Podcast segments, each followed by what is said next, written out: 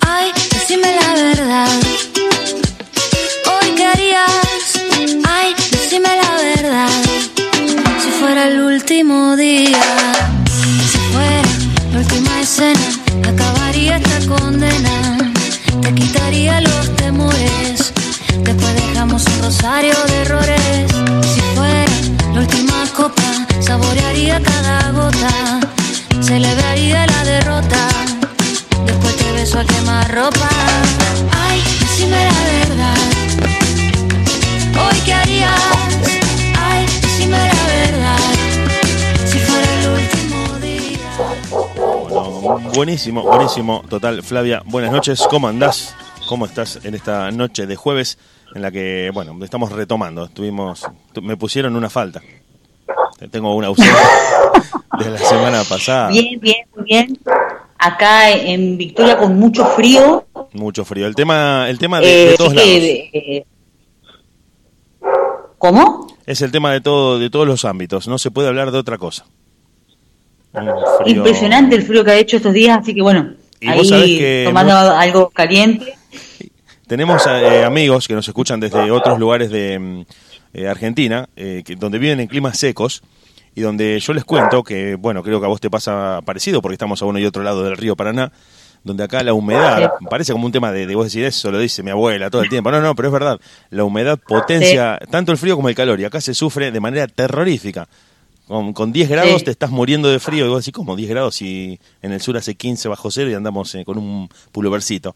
No, no, pero créeme, tendrías que vivir en Rosario o en Victoria o en esta zona de La Pampa, porque si podés vivir acá, podés vivir en cualquier lugar del mundo. Parece un tema vos y otra vez hablando del tiempo. No, no, es muy loco, es muy loco porque tiene una incidencia en la que uno se vuelve adaptativo, se vuelve ciclotímico y termina impactando en vos saber que mañana vas a estar tomando sol con tus amigas o amigos a la costa, en la costa del río, con 30 grados, y dentro de dos días vas a estar con un echarpe, con un gorro y con guantes, y vos decís, ¿cómo puede ser todo en la misma semana? Bueno, bienvenido, bienvenido a esta zona del mundo.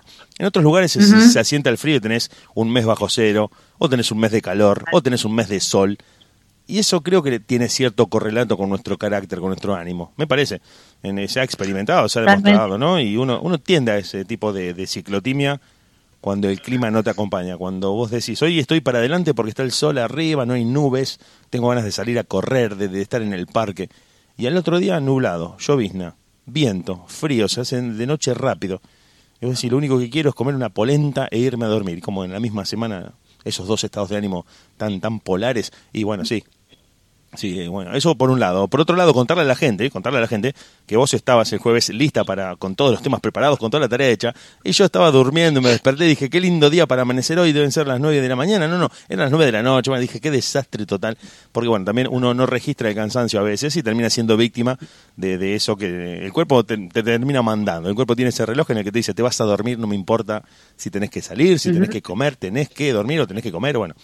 Y esto tiene que ver, mira vos, cómo te lo voy enganchando, porque vos estuviste hablando en tu mensaje semanal en tu cuenta de Facebook, en los videos que donde transmitís en vivo, del multitasking, de la multitarea, de esto de que tenemos que hacer 100 millones de cosas mientras eh, estoy comiendo, miro el celular, de reojo el noticiero y estoy mirando que el perro coma su comida mientras estoy hirviendo algo para la noche y de paso justamente estoy sacando una foto para que la gente vea lo que comí. Todo al mismo tiempo.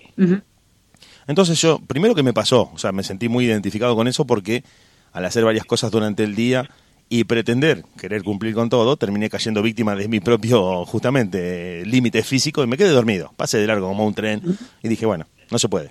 Uno cree que puede, vos decís, termino de trabajar, llego, prendo la radio, hago el programa, hablo con Flavia, me voy a dormir, duermo media hora, me levanto, bajo un video. No, no, no, te vas a dormir, te quedas dormido.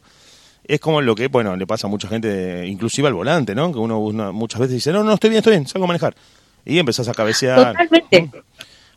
O eso errores en tu bueno. trabajo. O, o- o bueno, fue lo como que lo que quise transmitir, digamos, un poco la, la, la semana pasada en, en el mensaje semanal, que era es, es esto, ¿no? De, de cómo estamos como tan acostumbrados a ese ritmo que ni siquiera lo registramos. Claro. Entonces, por ahí como que la idea de, de, de este espacio, bueno, de la transmisión de, de los lunes y todo esto, es eso, es como ayudarnos como a, a reflexionar sobre cosas que por ahí hacemos como un tipo en un piloto automático, ¿no? Como que andamos así y no nos damos cuenta.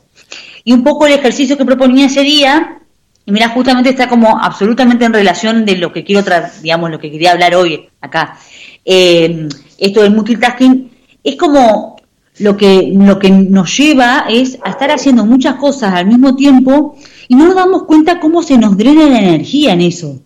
Porque, o sea, gastamos mucha energía estando en, en ese estado.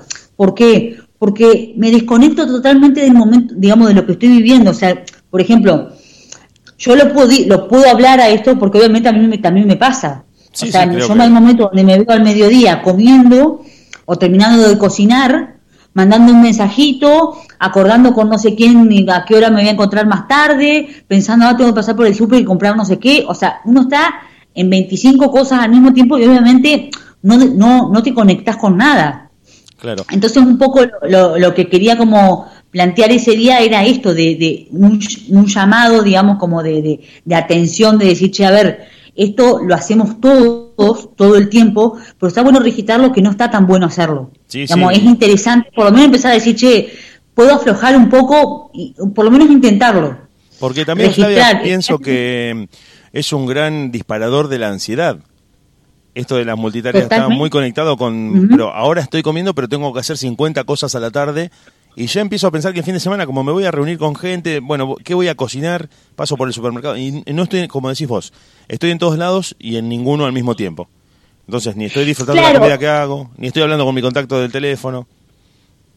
Sí, y por ejemplo, estamos así y, y, después me quedaba pensando que hay un montón de temas relacionados con eso. Por ejemplo, las personas cuando estamos, por ejemplo, estando comiendo a la cena o al mediodía, y estás mandando un mensaje o estás escuchando la radio o mirando la tele, no, no te conectás con lo que comes, tampoco registrás, porque a ver, el, el tema del registro, que cuánto uno come, va con todo, va con estar sentado, eh, masticar las veces que sea necesario masticar, tomarme el tiempo entre un bocado y el otro, todo eso ayuda a registrar cuando, cuánto, cuánto estoy comiendo y cómo estoy comiendo. Si yo como como tipo compulsivamente, como, como, como, y no registro porque estoy atento a otras cosas, puedo seguir comiendo, comiendo.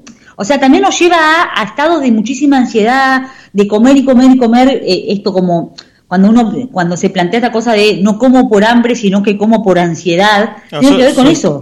Uno no para a registrar cómo estás comiendo. bueno, y así famoso, cosas. El famoso pollo que muchas veces te dicen, viste, tus propios amigos, apagarle la luz porque si no, viste, no, no para. Está ahí a los picotazos y...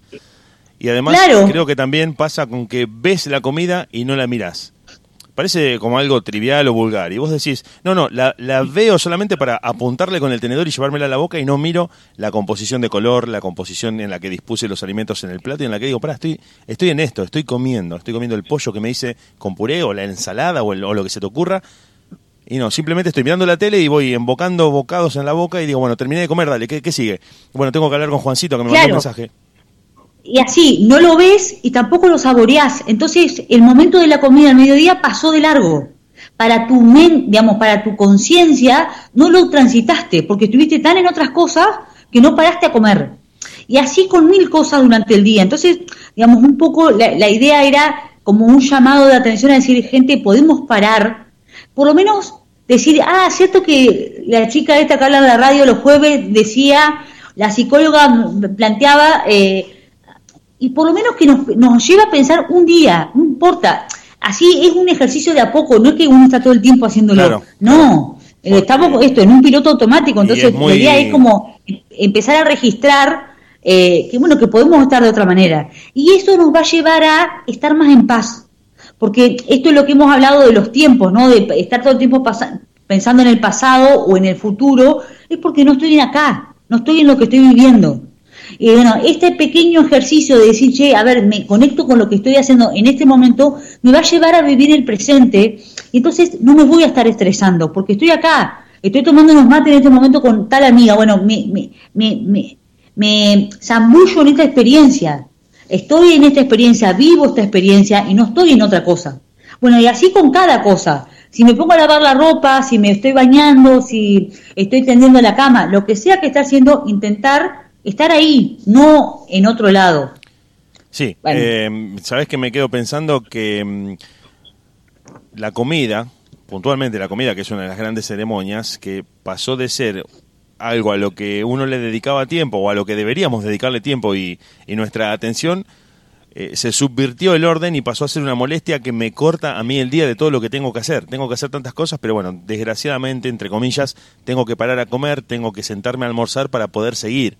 Y ya no es una ceremonia o un momento en el que yo digo, bueno, qué lindo, estoy esperando la hora de comer para sentarme, saborear el plato y demás. No, no, voy a ver qué pico para poder seguir haciendo la cantidad de cosas que tengo para hacer en el día. Por un lado. Y otra cosa que quería agregar también es que, primero que como decís vos, no es que uno lo tiene que hacer inmediatamente, sino que es un trabajo consciente y que es muy fácil caer en el piloto automático. Yo creo que es muy fácil que cuando uno se descuida cae justamente en el hábito. Y por otro lado, también agregar que eh, la misma tecnología y la, misma producción de los distintos dispositivos nos permitieron y nos fueron llevando a ese callejón sin salida de hacer cosas en simultáneo. El lavarropas con el programa automático, el microondas que te calienta la comida. Entonces nada exige nuestra atención para que del mismo dispositivo te dice, no, no, yo me encargo. Yo caliento la comida durante un minuto, durante dos minutos, te lavo la ropa, la enjuago y la centrifugo todo solo, vos andás a trabajar, andás a hacer un montón de cosas, y nos fueron llevando en ese, en ese carril para decir, mira, te hicimos un montón de dispositivos para que vos laves la ropa mientras calentás la comida, mientras mandás un mensaje y al mismo tiempo estás con alguien charlando adentro de tu casa, todo en, simultáneo, en un mismo plano de ubicuidad en el que decís, no, no, no me voy a lavar la ropa y a ver qué color le elijo primero o qué lavo primero, no, meto todo, lavarropa selecciona con el programita y a la pelota, me voy a hacer otra cosa. Y así nos fueron llevando en ese, en ese mientras tanto de decir, bueno, hago 5.000 cosas. Bueno, pero por eso es interesante que totalmente la tecnología está puesta al servicio de hacer, hacer, hacer. Pero por eso es interesante nosotros ser responsables de cómo estamos viviendo cada uno. Entonces, esto es un llamado a nivel propio, es cada uno, digamos, la tecnología, sí, viene como al servicio, en teoría, de simplificarnos la existencia. Ese simplificarte la existencia es esto mismo que vos decís, yo puedo estar prendiendo la, poniendo lavarropa, eh, no sé, descongelando la heladera que se descongela sola, eh, poniendo no sé qué historia al horno y, mientras me, me baño. Todo eso, bueno, pero el punto es uno llamarse a decir, che, bueno, pero a mí este nivel de vida no me está ayudando. Estoy todo el tiempo con la sensación de estar haciendo mil cosas.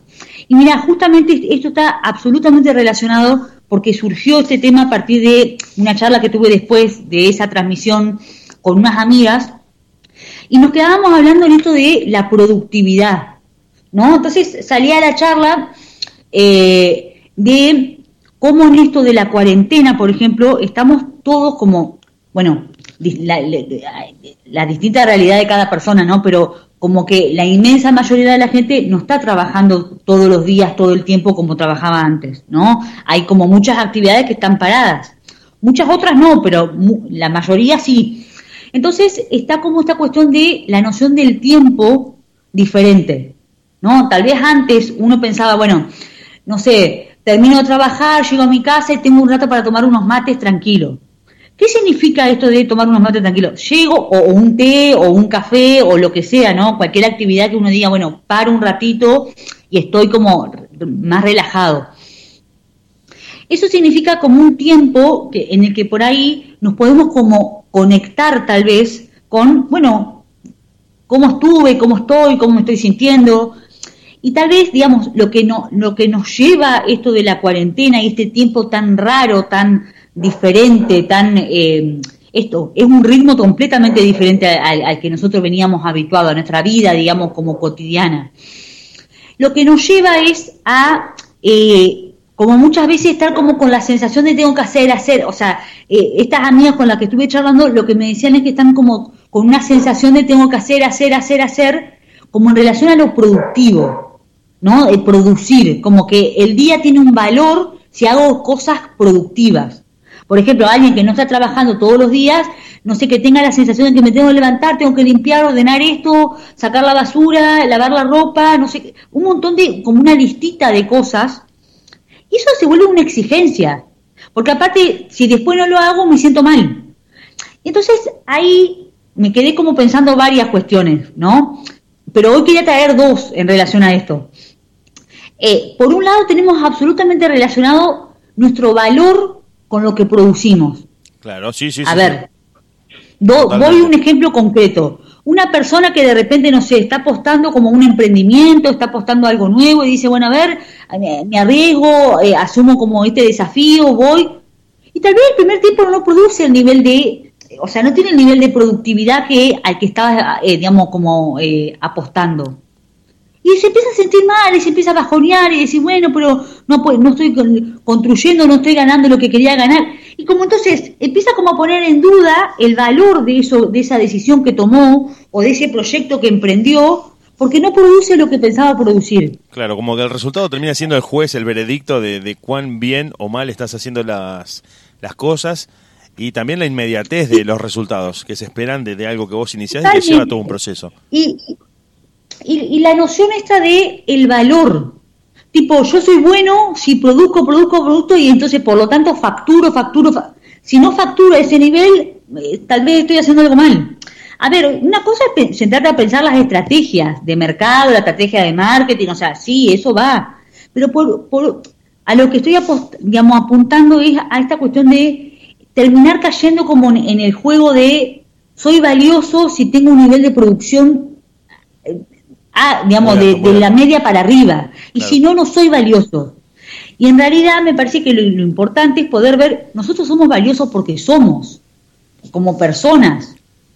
A ver, esto está como totalmente contrapuesto con lo que el mercado y la eh, sociedad de consumo nos dice. Eso justamente Pero está bueno verlo. No es real que uno vale por lo que produce, porque, o sea, no sé, el día de mañana alguien, no sé, que, que no sé, alguien que tiene una profesión, deja de ser profesional, no sé, mañana alguien, no sé, tiene, pensémoslo así como tipo, un ejemplo súper como fuerte, ¿no? Mañana, no sé, tenemos un accidente y de, repente, no sé, tenés que dejar de ir a trabajar, que ya no valés. No, vos sos valioso igual. Estás en un momento particular de la vida, estás atravesando una experiencia particular, pero obviamente sos valioso, seguís siendo igual de importante a lo que eras antes. Claro, pero ese, ese termómetro de la producción hace que como siempre la mirada esté puesta en el, producto, justamente, uno dice, bueno, no produzco, no valgo. Estoy a pleno, genero un montón de recursos, un montón de elementos, un montón de, de lo que sea que genero en mi trabajo. Y entonces, sí, estoy en carrera, pertenezco al mundo del trabajo, al mundo de la productividad. Y lo que me pasa a mí personalmente, no interesa si tengo sueños, si estoy cansado, si tengo ganas de irme a dormir, no importa, importa que yo cumpla con mi cuota. De hecho, bueno, las grandes empresas y el sistema capitalista en sí a nivel mundial establece resultados y parámetros de producción para ver quién sigue trabajando y quién no. De hecho, desatan esa, ese tipo de competencias salvajes entre sus empleados y bueno, reúnen un grupo de cinco y dicen, el que produce por menos de, de 50 unidades este mes o 50 ventas, lo despedimos. Entonces se matan entre ellos. Eh, ¿Sabes por qué me estaba acordando? Hay una película que se llama Glenn Gary, eh, Glenn Rose. Es una película muy, muy breve, de los 90 que estaba filmada en una sola locación, en un solo lugar, que es una oficina, con cinco actores. que son vendedores eh, por, telefónicos, los, los telemarketers de Estados Unidos, y llega el, el de recursos humanos, mandado por un patrón al que nadie conoce, y les dice, hay de primer premio un auto cero kilómetro para el mejor vendedor del mes. De segundo premio hay un set de cubiertos para la cocina, y de tercer premio hay un despido. O sea, el que más venda el que más venda se va a ganar un auto cero kilómetro. El segundo que más venda va a salir frustrado con este segundo premio de un set de cuchillos que está, está años luz de un cero kilómetro. Y el que menos venda lo despedimos, lo echamos de la compañía. Eso es todo. No les digo ni mi nombre, ni cómo me llamo, ni tampoco les interesa. El tipo se va a dar un portazo y se empiezan a matar entre ellos, a tratar de, de, sacarse los clientes, de frustrarse las ventas. Y empiezan a jugar, como decís vos, eh, las cuestiones personales, las cuestiones eh, familiares que empiezan a quedar de lado, porque a los, a los protagonistas de esta película solamente les importa no quedar despedidos y en el mejor de los casos acceder a ese auto cero kilómetro que la empresa está ofreciendo como premio. Pero ninguno en ningún momento pone en primer plano, no, mira, estoy atravesando una crisis de pareja, o tengo un problema con mis hijos, o estoy cansado de este trabajo. Eso siempre queda en segundo plano porque ellos mismos se dicen, no, pero hay que vender, hay que vender, hay que vender, hay que vender, todo el tiempo. Y como decís vos, eh, no nos damos ni siquiera el lugar para decir, bueno, hoy la verdad que no tengo ganas de hacer nada, tengo ganas de mirar televisión, de dormir, y sentimos que ese, ese parámetro, esa cuota de producción está ahí como una espada de Damocles de decir, tenés que generar, tenés que haber hecho algo, si no el día está totalmente perdido. Totalmente, y, digamos, esa película que, estás contando, claro, eh, tiene como el mensaje, digamos, en sí, me parece, o sea, no la vi, pero por lo que te entiendo de lo que estás contando, es como el mensaje esto de eh, lo, lo, mm, como voraz que se puede volver la cuestión del mercado eh, en esto de, y, las empresas en esto de los objetivos, ¿no? Como que los empleados tengan, están, tienen como sus contratos, su, su, situación, digamos, contractual, bajo esta cosa de ciertos objetivos. Si vos cumplís estos objetivos, seguí el mes que viene, si no, no. Que es una, digamos, es una técnica, obviamente de los recursos humanos, es una técnica para eh, eh, empujar al empleado a trabajar más. Claro. Está bárbaro por un lado, pero por otro lado tiene este costo, eh, sí, de, de, de, no me importa nada lo que me está pasando ni lo que le pasa al de al lado, la, cuestión es el objetivo. El objetivo y, llegar a cualquier precio, Flavia, porque esto también tiene correlato en el ámbito educativo. Te lo digo porque, bueno, estoy justamente en ese, en ese ámbito, donde al alumno se le exige que por año apruebe todas las materias menos dos, con las que se le permite pasar de año. No importa el mientras tanto, vos aprobalas a cualquier precio y esa es la manera de transitar eh, el trayecto educativo o la promoción de la facultad y demás. Hay poca atención al mientras tanto al proceso y hay mucha en el resultado, mucha en el producto final. Es mucho más cuantificable, es mucho más mensurable en términos numéricos del dato duro y eso le permite al organismo rector, a la escuela o a la facultad o a la empresa en este caso, eh, medir más la cuota, que es un número frío, y no el mientras tanto y las vicisitudes personales. Entonces te terminás transformando en una cifra. Vos sos 50 unidades que produjiste este mes. Eh, tu compañero es 25 unidades que produjo este mes. Entonces ustedes tienen esa diferencia, una diferencia de 25 unidades. No su realidad personal, no sus problemas, no sus miedos. Y entonces nosotros terminamos eh, eh, incorporando ese chip, copiamos ese modelo y terminamos diciendo, bueno, este mes produje 10 unidades, yo no sirvo para nada. Pues en realidad no, es todo lo contrario, es exactamente al revés. Eso es algo totalmente secundario lo que puedas generar en tu trabajo, porque siempre va a estar primero lo que te pasa a vos y todas estas contradicciones que vivimos día a día y no lo que generes en tu trabajo. Pero bueno, nos han instalado en la cabeza ese modelo, ¿no? Claro, y, lo que lo que digamos iba iba como a, mm, lo que quería digamos también traer es esta cuestión de por un lado esto no de, de cómo tenemos relacionado nuestro valor con lo que, con lo que hacemos, con lo que producimos, y por otro lado, como esta noción de eh, estamos en un tiempo absolutamente difícil. O sea, la cuarentena, esto que hemos hablado varias veces acá, de esto de esta cuestión de el, eh, alguien, digamos, o bueno, alguien de gobierno en este caso, está por hacer un anuncio y uno ya sospecha, van a ser dos semanas más. Pero estamos siempre como Capaz que se termina, pero no, son dos semanas más.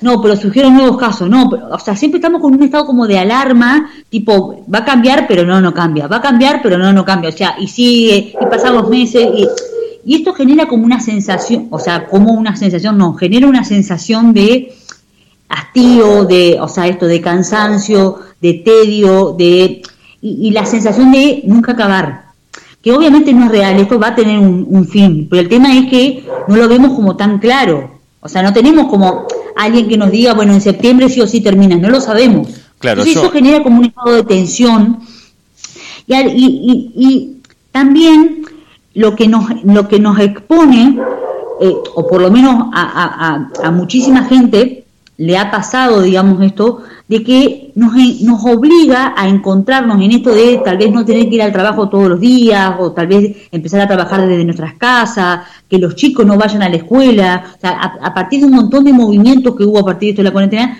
nos obligó a estar un montón de tiempo que antes estábamos en otros lugares haciendo otras cosas con otra gente en nuestras casas. Y eso nos llevó a todos, quien quería y a quien no quería también, a encontrarnos con ciertos momentos en silencio, ¿no? Que tal vez cuando uno antes de la cuarentena vos te encontrabas, no sé, tal vez medio triste, pasando algo que tal vez te estaba haciendo complejo, complicado, que no sabías muy bien cómo, manejar, uno decía, che, levantaba el teléfono y decía a un amigo, vamos a tomar algo, salimos a dar una vuelta, eh, eh, vamos al centro a no sé qué. Uno tenía como una lista bastante grande de actividades que podía llegar a hacer para, como cuando uno dice, me quiero despejar, no, no, me estoy haciendo mucho la cabeza, me quiero despejar, ¿no? Una frase como muy común. Y nos íbamos a hacer cosas, a, estar con otras personas, a ir a tomar algo, a salir a bailar, a ver una serie, a ir al cine, un montón de actividades afuera. todo esto de la cuarentena nos ha llevado a todos, al que quería y al que no quería también, a estar mucho más adentro. Y por ahí encontrarnos con momentos estos de silencios, que, y, que muchas veces nos encontramos con, digamos, con cosas que nos generan incomodidad y que no sabemos muy bien cómo sobrellevar. Si algo te está angustiando y tal vez tu, tu manera de manejarte habitualmente era, bueno, bueno, eh, me muevo, me muevo, me pongo música, me pongo a hacer algo para no sentirlo, porque no sé cómo habitarlo, no sé qué hacer con eso, mm, me siento incómodo, entonces prefiero hacer otra cosa. Por ahí, no, eh, digamos, son dolores que ya estaban antes, pero tal vez ahora los estamos empezando a ver como más claramente, pues ya no sabemos qué más hacer para evadir. Claro, están más en la superficie. Ya, ya, vimos todas las series habidas y por haber ya comimos todo lo que queríamos comer, ya limpiamos la casa de, izquierda a derecha, de derecha a izquierda, de arriba a abajo, ya la dimos vuelta. Ya, qué, bueno que está lo que estás diciendo, Flavia, porque eh, inclusive desde los medios, desde los grandes medios de comunicación, nadie alentó eh, a esto que estás diciendo vos, nadie alentó en la gente esto que estás diciendo vos. Todo el mundo decía recomendaciones de series que deberías mirar en esta cuarentena. 80 temporadas de Juancito y sus aventuras. Libros para leer en esta cuarentena. Una novela de terror y aventuras de un detective que va por Transilvania. Eh, tejidos para hacer en esta cuarentena. Yoga, gimnasia, entrenamiento, la música para escuchar en la cuarentena. Entonces todo el mundo te brindaba un montón de parches, de, de remiendos para no conectarte con lo que te estaba pasando. Nadie te dijo, como estás diciendo vos, eh, quédate en silencio, aprovecha que no tenés que ir al trabajo, aprovecha que no tenés que salir a la calle. Si vivís solo, bueno, si vivís con tu pareja o con quien sea, conectate de otra manera y decir, che, ¿qué te parece si hoy cocinamos todos juntos? Hoy nos dedicamos a charlar. ¿Qué te pasa a vos? A ver, contame un poco que nunca hablamos, siempre estamos yendo y viniendo en el trabajo, tenemos horarios distintos. Contame, contame cómo es tu trabajo, que siempre me decís hoy la pasé mal, hoy la pasé bien, y no hablamos mucho más allá de eso. No, e, el mensaje era exactamente subvertido a lo que estás diciendo vos. Todos los medios de comunicación, que es lo que, es lo que uno estuvo viendo, eran recomendaciones para no encontrarte con esos momentos y con eso que te estaba pasando. La, cantidad de series y demás cosas para decir, no, no lo veas, no, no lo enfrentes. Claro, y, lo que está bueno ver es, a ver, no es fácil encontrarse con lo que a uno le pasa, no es sencillo, no venimos acostumbrados generalmente, y entonces el punto es, no, no es todo entonces ahora encontrarnos con lo que les pasa, no, es darle momentos, hay momentos donde uno está en condiciones y tiene ganas y, te pasó algo tal vez que te conmovió y decir, che, bueno, a ver esto, siento que me estoy haciendo el, otario con esto, lo estoy dejando pasar, lo estoy dejando pasar, tal vez llegó un buen momento para poder verlo, tal vez hay cosas que todavía no te sentías en condiciones de ver y está bárbaro, o sea, me parece que el punto es ser amorosos con los procesos que cada uno tenemos, darle tiempo, o sea, tal vez ahora no me siento en condiciones emocionales, físicas, eh, eh, psicológicamente para encontrarme con algo, está bárbaro, pero lo que me parece que está bueno es reconocer, algo me está pasando, hoy decido no verlo porque no me siento en condiciones, perfecto, pero saber en algún momento de acá un tiempo me, voy a ocupar de esto porque me está haciendo ruido. ¿Se entiende lo que digo? O sea, identificarlo, no, mentirse uno. Está muy, muy bueno. Como decís vos, respetar también el proceso en el que vos te sientas con, con ganas, con entereza y con ánimo para enfrentarlo, pero saber que está ahí, no, no negarlo permanentemente. Porque si no, uno termina, como decís vos, dejándolo pasar, dejándolo pasar siempre a segundo plano y en algún momento sale por su propio peso y lo tenés que enfrentar. Un miedo, un dolor, una cuestión no resuelta de, de lo que sea que te esté pasando.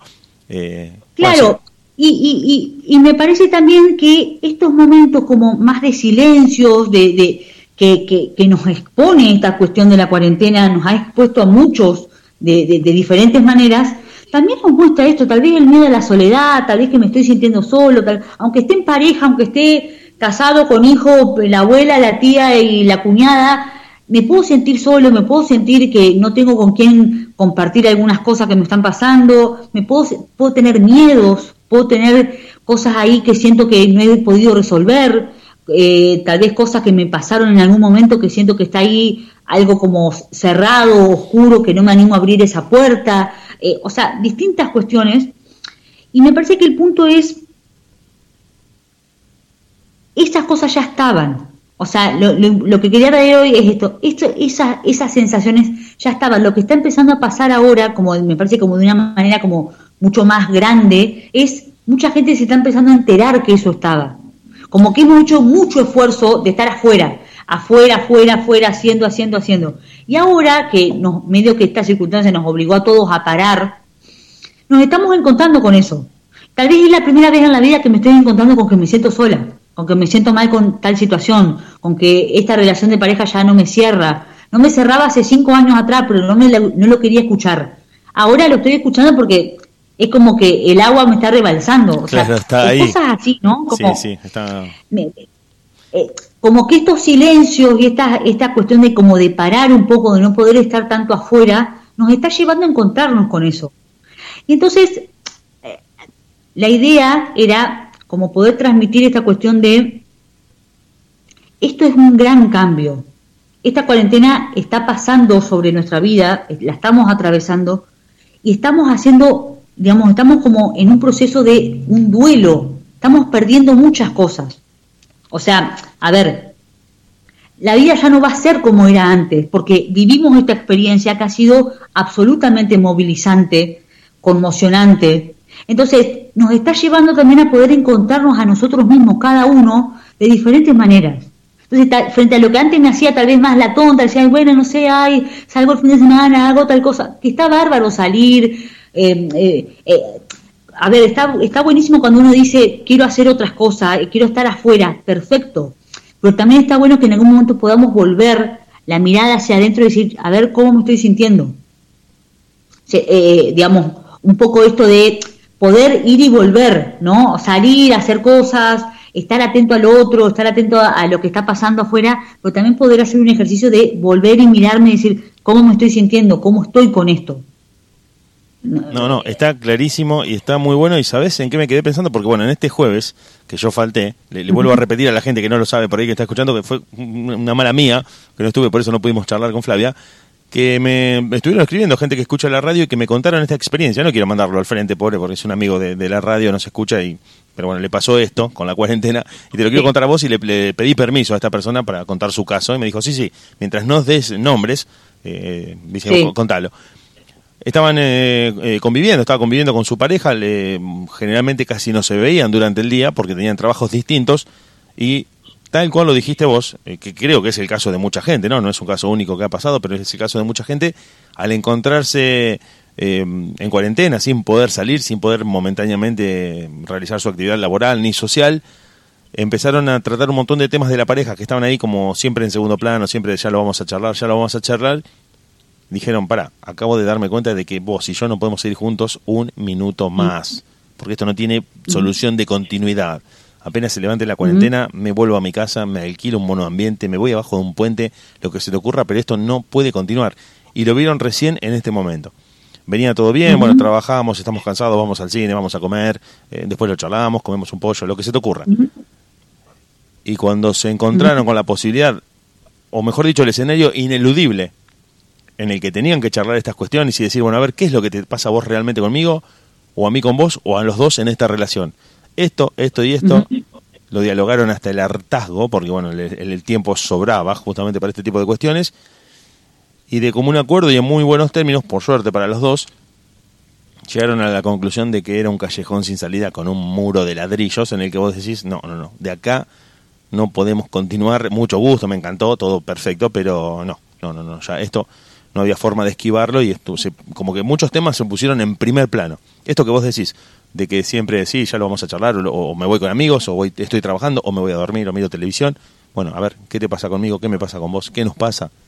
No se puede continuar. Y lo vieron justamente en el escenario de cuarentena. Eh, no por un desgaste, ni por una crisis, ni por una pelea, simplemente a través del diálogo fueron encontrándose por primera vez con cuestiones no resueltas. Bueno, fíjate, Fíjate, vos decís, no es por una crisis, sí es por una crisis.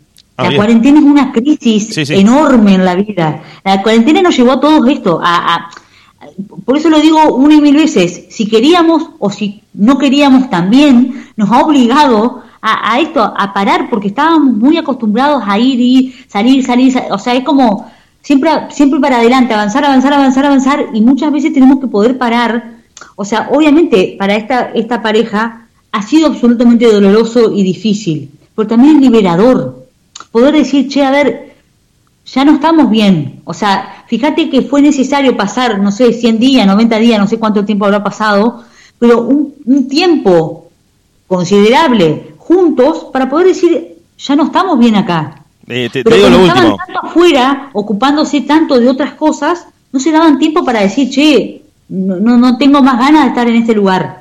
Te, te digo lo, lo último que me dijo eh, eh, este oyente amigo de la radio. Me dijo, no puedo creer cómo llegamos hasta este punto de la relación sin haber charlado estas cosas antes. Ese, ese fue su cierre de todo lo que me contó. Me dice, no, no puedo creer cómo estuvimos tanto tiempo sin tocar este tema, sin tocar estos temas que nos hacían tanto ruido. Y que justo en el medio de esta crisis, de este, de este parate mundial, eh, nos pudimos sentar y decir, bueno, nos quedamos hasta las 5 de la mañana charlando, ¿qué te pasa? Bueno, ya te digo, sin, eh, sin recriminaciones, sin peleas, sin brusquedades, pero se fue charlando y se fue llegando a la conclusión de que, mira, no, eh, todo bien, pulgar arriba, pero Bueno, no. Fíjate, fíjate qué interesante, o sea, obviamente para ellos debe haber sido esto muy doloroso, o sea, porque siempre terminar una relación, una relación de convivencia, una relación de pareja, es doloroso y implica, digamos, todo un cambio y una cuestión conmocionante y esto de atravesar un proceso de duelo, de esa historia que no fue como uno quería que fuera, o sea, son un montón de cuestiones. Pero, te digo, y te, digo esta última, esta última frase, te digo esta última frase que esto sí iba a sonar brusco y ya ahora te, te doy el lugar porque me hiciste acordar de, de algo que me dijo. Es, es medio, Sí. es medio violento para los ejemplos gráficos este chico. Y me dijo, Sí. es mejor el hachazo en la rodilla que la gangrena avanzando lentamente. Le digo, no, sos un animal, ¿cómo vas a decir eso? No, no, no, me dice, te puede doler el hachazo en la rodilla en ese momento, vas a pegar un grito terrible, pero antes de que la gangrena avance y te termine matando, de a poco sin hacer mucho ruido, es mejor el hachazo. Le digo, linda imagen para, para cerrar lo que me contaste, pero bueno, me dijo eso, como que es mejor por ahí un cataclismo momentáneo que después termina pasando y no una lenta decadencia en la que vos decís, bueno, estuvimos 20 años pasándola para el traste, los dos, un desastre total, y bueno, justamente eso. que lo que está bueno ver es, para no generar sensación de culpa, está bueno ver que ese, esa gangrena que va, pasar, que va avanzando por la pierna poco a poco y la persona no se da cuenta, tiene que ver con dejar pasar tiempo. Bueno, no sé, no, eh, bueno, pero tal cosa, no. Y como no charlar, no hablar, uno no decir lo que le está pasando, el otro tampoco lo dice. Y es como dejamos avanzar, dejamos pasar tiempo sin responsabilizarnos de que nos estamos sintiendo mal. Entonces, lo que, lo que este oyente dice así como bastante gráficamente de es preferible un hachazo en la pierna, digamos, en un, en un momento que va a ser doloroso, va a ser impactante y todo, pero es como poner un límite. Ah, bueno, hasta acá llegamos con esto, basta.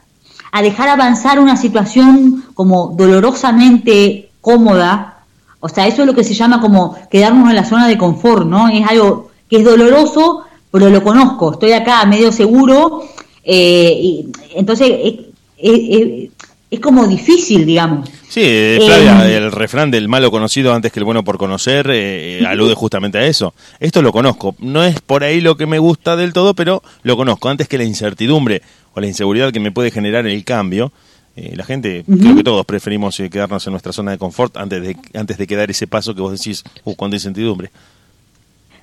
Claro, y, y lo que y lo que me parece también que está bueno ver es que todas estas cuestiones tienen eh, esto no tiene mucho que ver con este momento crítico que estamos pasando, porque mucha gente puede decir, pero bueno, pero para mí no es tan, no es tan difícil. la cuarentena". Sí, va más allá de a nivel personal. Es un momento crítico porque está conmocionándose todo como lo conocíamos como la manera de funcionar los trabajos, la manera de funcionar, eh, digamos, eh, las relaciones de poder, la relación con lo económico, o sea, están pasando un montón de cosas eh, en este tiempo, muchas cosas están cambiando. Y también me parece que lo que nos pone sobre la mesa esto de la cuarentena es la importancia del estar con otro, ¿no? Porque también esto de, esto a ver con, con, con, con pinza, ¿no? Pero me parece que es importante poder decirlo. De repente el otro se volvió un enemigo, el otro es el, es el peligro, es un potencial peligroso. No, no, no, no, un no, potencial eh, está muy bueno, peligro para la vida. Flavia, El otro que tose, el otro que está enfermo, el otro que no usa barbijo, el otro que no, no se aleja a los dos metros necesarios. Entonces, ojo con eso, Mira. porque es un mensaje que tiene como toda una connotación política, ideológica. Por supuesto, eh, no, no, no, no. eh, está buenísimo lo que estás diciendo y sí, es con pinzas, pero es muy real lo que estás diciendo. Hoy me tocó ir a hacer un trámite en el que había que hacer una cola para esperar el turno y una persona se acercó a otra y el otro a preguntarle, creo que si, si estaba en la cola o, o si era el último de la cola, y la persona salió eyectada. El que ya estaba parado, frente al que llegó, se separó de una manera como si hubiese pisado un resorte y le dijo, sí, sí, sí, estoy en la cola, pero dice, pero hay que mantener la distancia.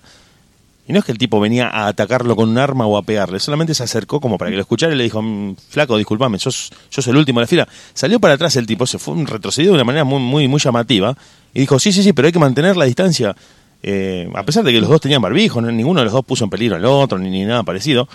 Pero sí, esto que vos estás diciendo tiene una connotación ideológica, política, social, creo que a tantos niveles que todavía no, tomamos dimensión de, lo que va a provocar esto. Pero esto de que vos decís de transformar al otro en el enemigo, en una amenaza que está ahí a un metro y medio de distancia, es un cambio bastante revolucionario y bastante radical de estos últimos, te diría, 100 años, tranquilo. Eh, yo lo comparo con las guerras mundiales, Flavia. Totalmente, y me parece que lo que está bueno también es ver eh, que en realidad los seres humanos, como mamíferos, nos constituimos a partir del otro. Entonces también a nivel emocional, psicológico, en nuestra vida, digamos, cotidiana, tiene un peso enorme esto de estar aislado en nuestra casa. A ver, esto es, entonces no hagamos la cuarentena de ninguna manera, no, no va por ahí. La cuestión es eh, el efecto que esto también tiene a nivel emocional. O sea, que una persona le estén diciendo todo el tiempo, no salgas de tu casa, quédate aislado, solo, porque el otro es un peligro, es un mensaje que, ojo, escuchémoslo, digamos, hagamos las medidas de tomemos las medidas de precauciones que tenemos que tomar, usar el barbijo, lavarnos las manos, o sea, ser respetuosos con esas, con esas cuestiones que se nos piden, pero no irnos al otro extremo es necesario también, y está teniendo mucho efecto a nivel emocional, esto de no poder encontrarnos con las personas que queremos. Esto de no poder encontrarte con un amigo a tomar unos mates, a charlar, darte un abrazo, decir, hey, ¿cómo andás? Eh, compartir, también está teniendo sus secuelas emocionales. Entonces, a lo que iba es, un tiempo de mucho cambio el que estamos transitando. Entonces, esto, eh, poder ser amorosos con nosotros mismos, escucharlo, saber que, bueno, que a nivel personal a cada uno nos están pasando cosas, darle lugar a eso, pero también ser compasivos, estamos en un momento muy difícil eh, a, todo, a todo el nivel. Eso, digamos, era... Eh, mira, Flavia, lo que estás diciendo está muy, muy a tono de lo que está pasando. Eh, y por ahí, como bien decías, que no se registra la dimensión de lo que está pasando. Uno cree, no, que se termine inmediatamente la cuarentena, yo quiero retomar mi vida. Bueno, no, momentáneamente no, y no es tan fácil de resolver, porque tiene escala global, porque nos involucra a todos y porque, como decís vos, eh, puntualmente tiene un, un condimento de que en esta parte del mundo, donde nosotros que somos descendientes de, italianos, de españoles, muy sociales, muy toquetones, muy de estar en grupo, yo creo, no quiero ser eh, prejuicioso ni tampoco, eh, digamos, en, emitir un juicio sobre otras culturas, pero vos sabés, uno lo sabe, que en otros países anglosajones o europeos la distancia social ha sido practicada desde siempre, son pioneros en el teletrabajo, no se relacionan de la manera en la que nosotros estamos, la tía, el tío, la madre, mi sobrino, mi primo, nos juntamos todos, una mesa de 50 personas, 25 mil amigos, el Día del Amigo, acá en Rosario se para la ciudad para el Día del Amigo, tenés que reservar una mesa tres meses antes porque no hay lugar, todos los bares explotaban antiguamente, y uno si se queda sin eso, que es prácticamente lo que lo define, porque vos trabajás y haces todo para que el fin de semana te puedas juntar con tus amigos, con la gente del club, con los del gimnasio, estás todo, el mundo hablando de fútbol, de, lo que sea, y que te quiten eso, me parece que te están quitando una de las patas fundamentales de nuestra vida en esta parte del mundo. En otros lugares por ahí dicen, no, vivo solo, a mis amigos los saludo con, por, por un mail, por una computadora, y está todo bien pero en esta parte no. Tenemos nosotros ese componente italiano, español y latino que es un, es un cóctel explosivo de eh, te pego, te beso, te abrazo, te empujo, nos chocamos, vamos al boliche todos juntos. Bueno, te, cuento rápidamente, ya que estamos hablando, rápidamente no, estamos en la radio, podemos hablar hasta las 4 de la mañana, pero tenemos en común en mi grupo de amigos un, un chico que es norteamericano, que vino varias veces de visita a nuestro país, bueno, encantado con la cultura argentina, y que se ponía muy, muy irritable cuando lo llevábamos al boliche y la gente le ponía la mano para, para pasar, le, ponía la mano en la espalda y le decíamos, déjame pasar, maestro. No, dice, no, me toques, no me toques, le decían en inglés. Nosotros le decíamos, Sam, calmate un poco, le digo, acá estamos todos, nos empujamos, nos volcamos los tragos, te tiran del pelo, te pisan, eh, te tocan, te agarran del hombro, del brazo, máster, maestro, máquina, amigo, te dicen de todo y está todo perfecto. Y él decía, no, no, dice, nosotros en los boliches estamos a medio metro como mínimo, o un metro, y si el boliche tiene capacidad para 100 personas, son 100 personas separadas No, no, le digo, acá un boliche para 100 personas, te meten 500, estamos todo tipo como un bondi, a los empujones, vos decís, si podés llegar a la barra para comprarte un trago, tenés suerte. Toda la vida ha sido así, vos no concebís el boliche vacío. Si está vacío el boliche, te dicen, pasó algo, que se está por fundir. El boliche en nuestra, en nuestra parte del mundo se viene abajo. El bar, donde sea que vayas, el cine tiene que estar lleno para que vos te sientas motivado a entrar. De hecho, creo que nosotros, los argentinos, vos vas por la puerta de un bar y si lo ves vacío decís, no, acá o te matan con el precio, o la comida es horrenda, o la gente que atiende trata mal a los clientes por algo, y si está lleno te querés meter. Entonces nosotros tenemos esa, ese componente que le agrega un plus a esto de que tener que estar distanciado o no poder verte con tus afectos es bastante difícil de digerir. Pero a su vez también entender, como dijiste muy bien vos, que es un episodio traumático, que es un momento de mucha pausa, de levantar el pie del acelerador a 200. Uno a veces está eh, agobiado por el componente económico, donde bueno no puede realizar su actividad laboral y depende de un montón de cosas para sostenerse. Pero en lo personal uno tiene que levantar el pie del acelerador bruscamente y decir, bueno, paremos la pelota, bueno, como te guste decirlo, y empezar a, reconectarse y a decir, bueno, vamos a tener que disponernos a lo nuevo que se viene, a una sociedad que va a ser distinta a partir de esto, a cuidarnos de otra manera, no, no, no que el otro es un enemigo, no es que no, no me relaciono más con gente, pero sí a una nueva normalidad como ya nos están preparando desde los medios, desde los gobiernos y desde ese mensaje que se está bajando diciendo, bueno, cuando esto termine, que en algún momento va a terminar, la vida no va a ser la misma. Vamos a trabajar, vamos a tener amigos, no es que vas a vivir en una burbuja, pero con ciertos recaudos que antes por ahí no los tomábamos. Por ahí posiblemente el uso del barbijo sea constante, por ejemplo. Totalmente, totalmente. Y, me parece que, que, lo, lo, interesante a ver de todo esto es que nosotros a nivel personal, digamos, porque esta cuarentena, esto es un acontecimiento a nivel mundial, obviamente en esta parte del mundo sigue estando, en Europa ya están en la playa, es como otra realidad, digamos, no sé qué habrá pasado en el medio, pero el virus ya no está, está acá nomás. Eh, me parece que lo importante es poder ver que más allá de eh, como la cuestión como más macro, está bueno ver también esto, cómo le vamos encontrando la manera a esto, saber que es un tiempo que está siendo difícil. Entonces, damos ese changüí de decir, bueno, ser más, eh, más compasivo, o sea, me sale la palabra compasivo, no sé, eso, como más compasivo con nosotros mismos, no exigirnos tanto, porque es real, al principio de la cuarentena estaba que el canal de YouTube, que hace gimnasia, que hace esto, que lavar, que limpiar, estudiar, estudiar inglés, estudiar esto, un cursito de no sé cuánto, eh, hace, hace, hace, hace, que está bárbaro, o sea, si pudiste y quisiste hacer todos los cursos que no te dio el tiempo antes de hacer, o leíste todos los libros que querías leer y no habías leído, limpiaste todo, aireaste la ropa, sacaste no sé qué, te dio ganas de hacerlo, está perfecto. El tema es cuando no nos da ganas de hacerlo, no nos damos ese tiempo. Bueno, pero eso, perdón, Flavia. No cómo manejar ese silencio. Exacto. Bueno, esto que estás diciendo, eh, mira cómo termina teniendo eh, correlato con lo que dijiste al principio. Como medimos todo en términos de lo que producimos, esto de que encerrate en tu casa, no vayas a trabajar, no hagas nada más que dejar que pase el tiempo, metió en una crisis de ansiedad a mucha gente que a partir de sentir que el día pasaba, las horas y las horas pasaban, y vos decís, pero no estoy haciendo nada, en lugar de justamente como decir esa compasión de me reconecto, me doy esa pausa, no, para, no estoy haciendo nada. Entonces el día era perdido y así la semana y la otra semana y el mes.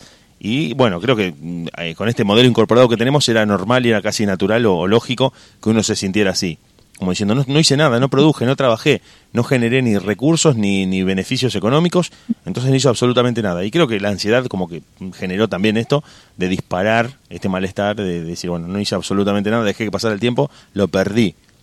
Y nos entendió que la cuarentena, pero no digo que fue algo de parte, de todos, no entendimos que la cuarentena era algo mucho más grande, mucho más traumático, mucho más, como decís vos, angustiante que lo que al principio se pensaba. Entonces está bien no hacer nada descansar. Claro, pero el tema es que tampoco teníamos elementos para entenderlo. Entonces, ya está, fue lo que pudimos, está perfecto. Me parece que el punto es, de ahora, digamos, desde hoy, que ya tengo como otro nivel de claridad respecto a la situación a media, porque en realidad tampoco sabemos exactamente cuánto tiempo más va a ser ni nada, pero permitirnos decir, bueno, a ver, eh, eh, si tengo ganas de hacer algo, poder hacerlo, pero si no, no hacer nada también está bueno, digamos, poder decir, me tiro en el sillón y no hago nada, y simplemente me siento, me, me respiro, me, me, me, conecto con cómo estoy, también está bueno y, y, bienvenido sea poder hacerlo. Porque ahí otra cosa, Flavia. darle lugar a cada cosa. Ahí, pasó otra cosa, que justamente volvió doble la, la sensación de improductividad. Porque por un lado no estoy trabajando. La gente pensaba que por un lado no estaba trabajando o no estaba asistiendo a clases. Y por otro lado tampoco hice ni las clases de yoga, ni leí los libros que recomendaron, ni vi las películas, ni las series que, me pasaron. No hice nada. Entonces fui improductivo por dos. Entonces se duplicaba la sensación de inutilidad, de angustia, de ansiedad, de malestar, porque vos decís, no es que no trabajé, pero me hice cuatro cursos de idiomas. No, no, no, no trabajé, no aprendí inglés, no leí Cien años de soledad, no hice yoga, no hice gimnasia, ah, eh, subí de peso. No aprendí a cocinar. No aprendí a cocinar. Eh, no sé qué. No aprendí a manejar las redes. Era un desastre lo mío. La cuarentena pasó por mi vida sin pena ni gloria. No, no justamente como lo estás diciendo vos. Este, fue un momento para reconectarnos porque generaron también eso desde los medios, principalmente desde los medios con mucha llegada. Eh, en esta cuarentena no puedes trabajar, bueno, hacete estas 20 sesiones de yoga. Hacete estas 20 recetas que te pasamos con curry, con asco, con un vino, bueno no, no, no hice nada. Sigo con la polenta, el queso rallado arriba y no pasé de ahí. Entonces no, no soy chef, no soy políglota, no soy yogi, no soy lector, no, soy un desastre. Entonces hasta inclusive termina impactando nuestra autoestima de decir ni siquiera fui capaz de, de hacer todo eso que se nos recomendaba y, hasta inclusive me quedé afuera de pertenecer a esa cantidad de gente que decía, completando las temporadas de tal serie, leyendo y todas las fotos por las redes sociales, haciendo yoga como un campeón, se entrena fuerte. Y pero todo el mundo se está divirtiendo mientras hacen cosas en las redes sociales y yo no hice un porno. Que claro, que, que, también está bueno ver, bueno, que esto podría ser un tema de, de, otro encuentro, digamos, eh, esto de cómo se mientan las redes sociales, ¿no? O sea, es una fantasía. La vida del otro es perfecta. El pastito del al lado es siempre más verde, más, más colchón, un colchoncito, más, o sea, siempre vemos al otro mejor. Pero me parece que el punto es esto también, que está bueno como verlo, también sentirnos culpables por cuánto, cuánto produje o cuánto no, también es una programación. Eso nos viene de algún lado. O sea, que uno tenga que tengo que eh, capitalizar, no sé, tengo que saber hacer esto, tengo que hacer, y tengo, tengo, tengo, tengo, y se me pasa la vida con los tengo, y esa sensación de sentirme culpable porque no hice tanto, es una programación, eso, digamos, es una creencia, yo debería estar haciendo no sé qué, debería haber leído no sé cuántos libros, debería haber aprendido a cocinar, no sé qué, o sea, y debería, debería, y gente con calma, es un tiempo diferente, es un tiempo raro, es un tiempo uno puede decir, sí, vamos cuatro meses, sí, es un tiempo diferente, es un tiempo en para el que no tenemos ningún tipo de parámetro. Entonces, con calma, siendo amoroso con nosotros mismos, o sea, está siendo un clima de, mucha transformación, por momentos caóticos, por momentos esto, mucha gente pasándola mal económicamente, que no sabe qué le va a pasar con el trabajo, o sea, hay muchas realidades. Y todo eso, o sea, nosotros somos seres que vibramos, digamos, los seres humanos tenemos un campo energético, o sea, somos seres físicos, somos seres espirituales, y somos seres, digamos, esto, energéticos. Entonces, si yo estoy vibrando a un nivel y el de al lado vive a otro nivel, y el o sea, hay mucho clima de miedo, mucho clima de incertidumbre, y todo eso nos afecta. Nosotros somos parte de una realidad como colectivo, o sea, acá en la Argentina como colectivo de, en este país, en Latinoamérica y en el mundo, estamos vibrando, digamos, esto, un clima de incertidumbre en muchas cosas. Entonces, esto, con calma, eh, ah, digamos, habrá gente que, que lo estará transitando de una manera tal vez más con una sensación de mayor seguridad porque no está en juego su trabajo, porque no está, o sea, no, no se le ha hecho algún cambio en ese sentido, pero sí saber que eh, las cosas están cambiando, las cosas post cuarentena va a ser diferente. Entonces, esto, como permitirnos ir adaptándonos como vayamos pudiendo. No, nadie tenía un libro bajo el brazo de cómo hacerlo. Entonces, bueno, esto, cada uno lo hizo como, como pudo y lo vamos haciendo como podemos. Sí, sí, sí, sí, porque vos sabés que también, mira, qué, qué, interesante, me quedé pensando también que habíamos compartido un artículo hace unas semanas atrás de un autor que hablaba de las cuarentenas y no de la cuarentena general, sino que justamente, como decías vos, cada uno la transita de acuerdo a sus recursos, a su situación personal, a su situación eh, anímica, porque a uno le puede decir, mira, yo la verdad que no quería ir más a mi trabajo. Esto de quedarme en casa me vino perfecto, o tenía pendiente 100 años de soledad realmente, lo quería empezar a leer y bueno, nunca lo pude agarrar ese libro, me puse a leerlo. Y otro mm, lo está pasando mal porque dice, me tocó con mi pareja, me tocó con mi familia, me tocó en la ciudad en la que yo vivo, pero no en la que eh, residía, sino a mi ciudad de origen. Me quedé varado en una, en una localidad de la que no quería eh, volver. Bueno, cada uno ha vivido la cuarentena de acuerdo a su propia realidad y no pensar que es una cuarentena romántica para todos en la que te levantas a las 7 a hacer yoga, después lees un libro a la tarde y terminas hablando alemán al final del mes de abril. No, no, no pasó. No pasó. La hemos vivido, como dijiste vos, con lo que teníamos, eh, un escenario totalmente nuevo, no hay forma de prepararse para esto. De hecho, inclusive ni siquiera se nos preparó porque apareció de un día para otro. Era una noticia que surge a principios de año, en un lugar muy lejos de, de acá de Argentina, como era China, y de pronto sale el presidente y te dice, bueno, no sale más nadie, se cierra el país a las 12 de la noche y te quedás en tu casa o sacamos gendarmería de la calle, a ese nivel. Yo hice la comparación, analizando el espectro, de que tenía muchas características de una guerra, en el sentido de que uno no sabe cuál va a ser la, el, desenlace, cuándo se va a terminar. Creo que menos es una guerra sin bombardeos. O sea, faltaban los aviones que nos tiraran cosas desde arriba, pero eh, hay un, eh, una paralización de la economía una incertidumbre con lo que va a pasar, una concepción de que el otro es un enemigo y de que representa una amenaza para mí. Entonces fui atando cabos y viendo algunos ensayos que tienen que ver con la guerra. Y dije, bueno, excepto las balas y las bombas, faltara que el otro del barbijo me tirara una granada y estábamos en un escenario de guerra, porque ahí se completaba. Pero lo demás eran con bastantes puntos de contacto desde lo psicológico, desde este trauma de decir, bueno, apareció algo de golpe, que fue la pandemia, o en el caso de la guerra una invasión, no sé cuándo va a terminar, la economía se paralizó y la salida va a ser muy gradual, que es también lo que pasa en las guerras. Cuando una ciudad queda destruida, cuando un trauma de ese tipo ocurre, no es que al otro día ya estamos todos trabajando, no, no, hay que reconstruir. Nosotros en este caso nos tenemos que reconfigurar. Vos decís, no, es que mañana vuelvo a mi trabajo, me tomo unos mates con el de al lado y todo está bien. No, no, no. Eh, protocolos, etapas, primero algunos grupos, otros grupos, bueno, una, una serie de cuestiones que tenemos que resolver de acuerdo a que todo más o menos se parezca a la realidad que teníamos antes.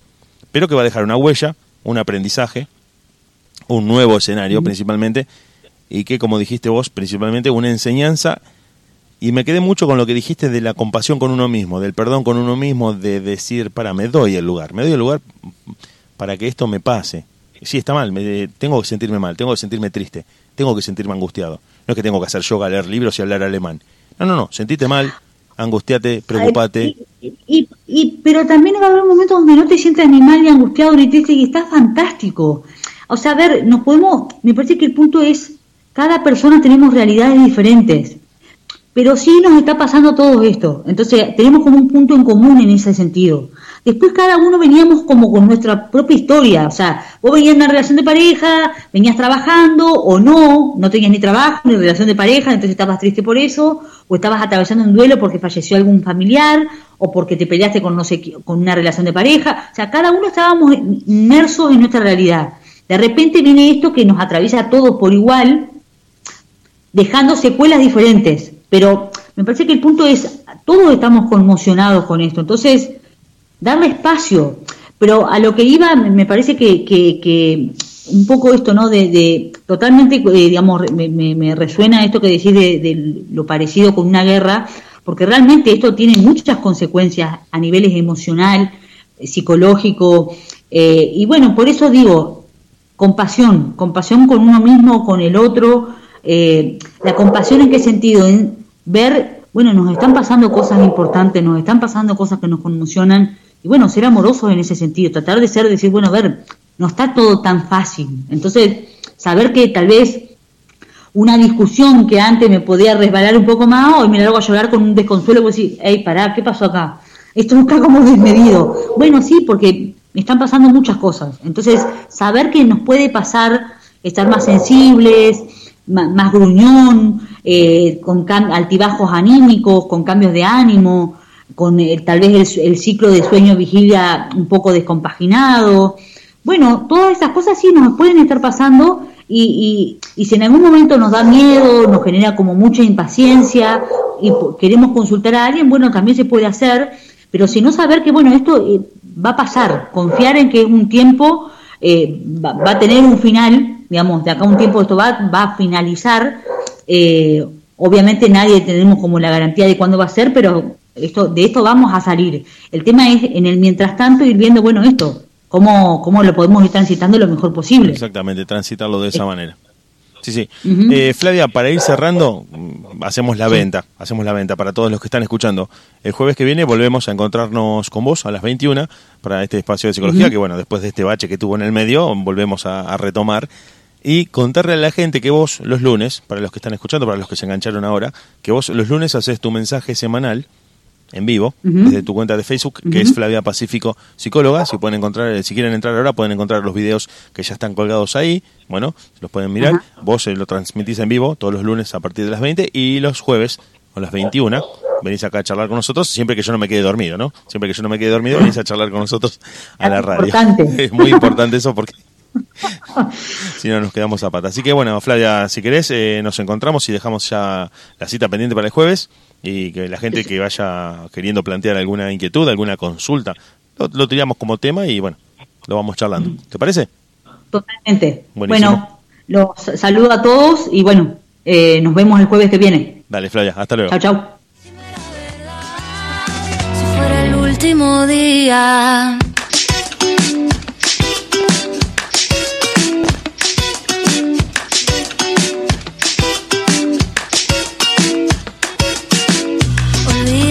El equipaje, que lo que importa es el viaje.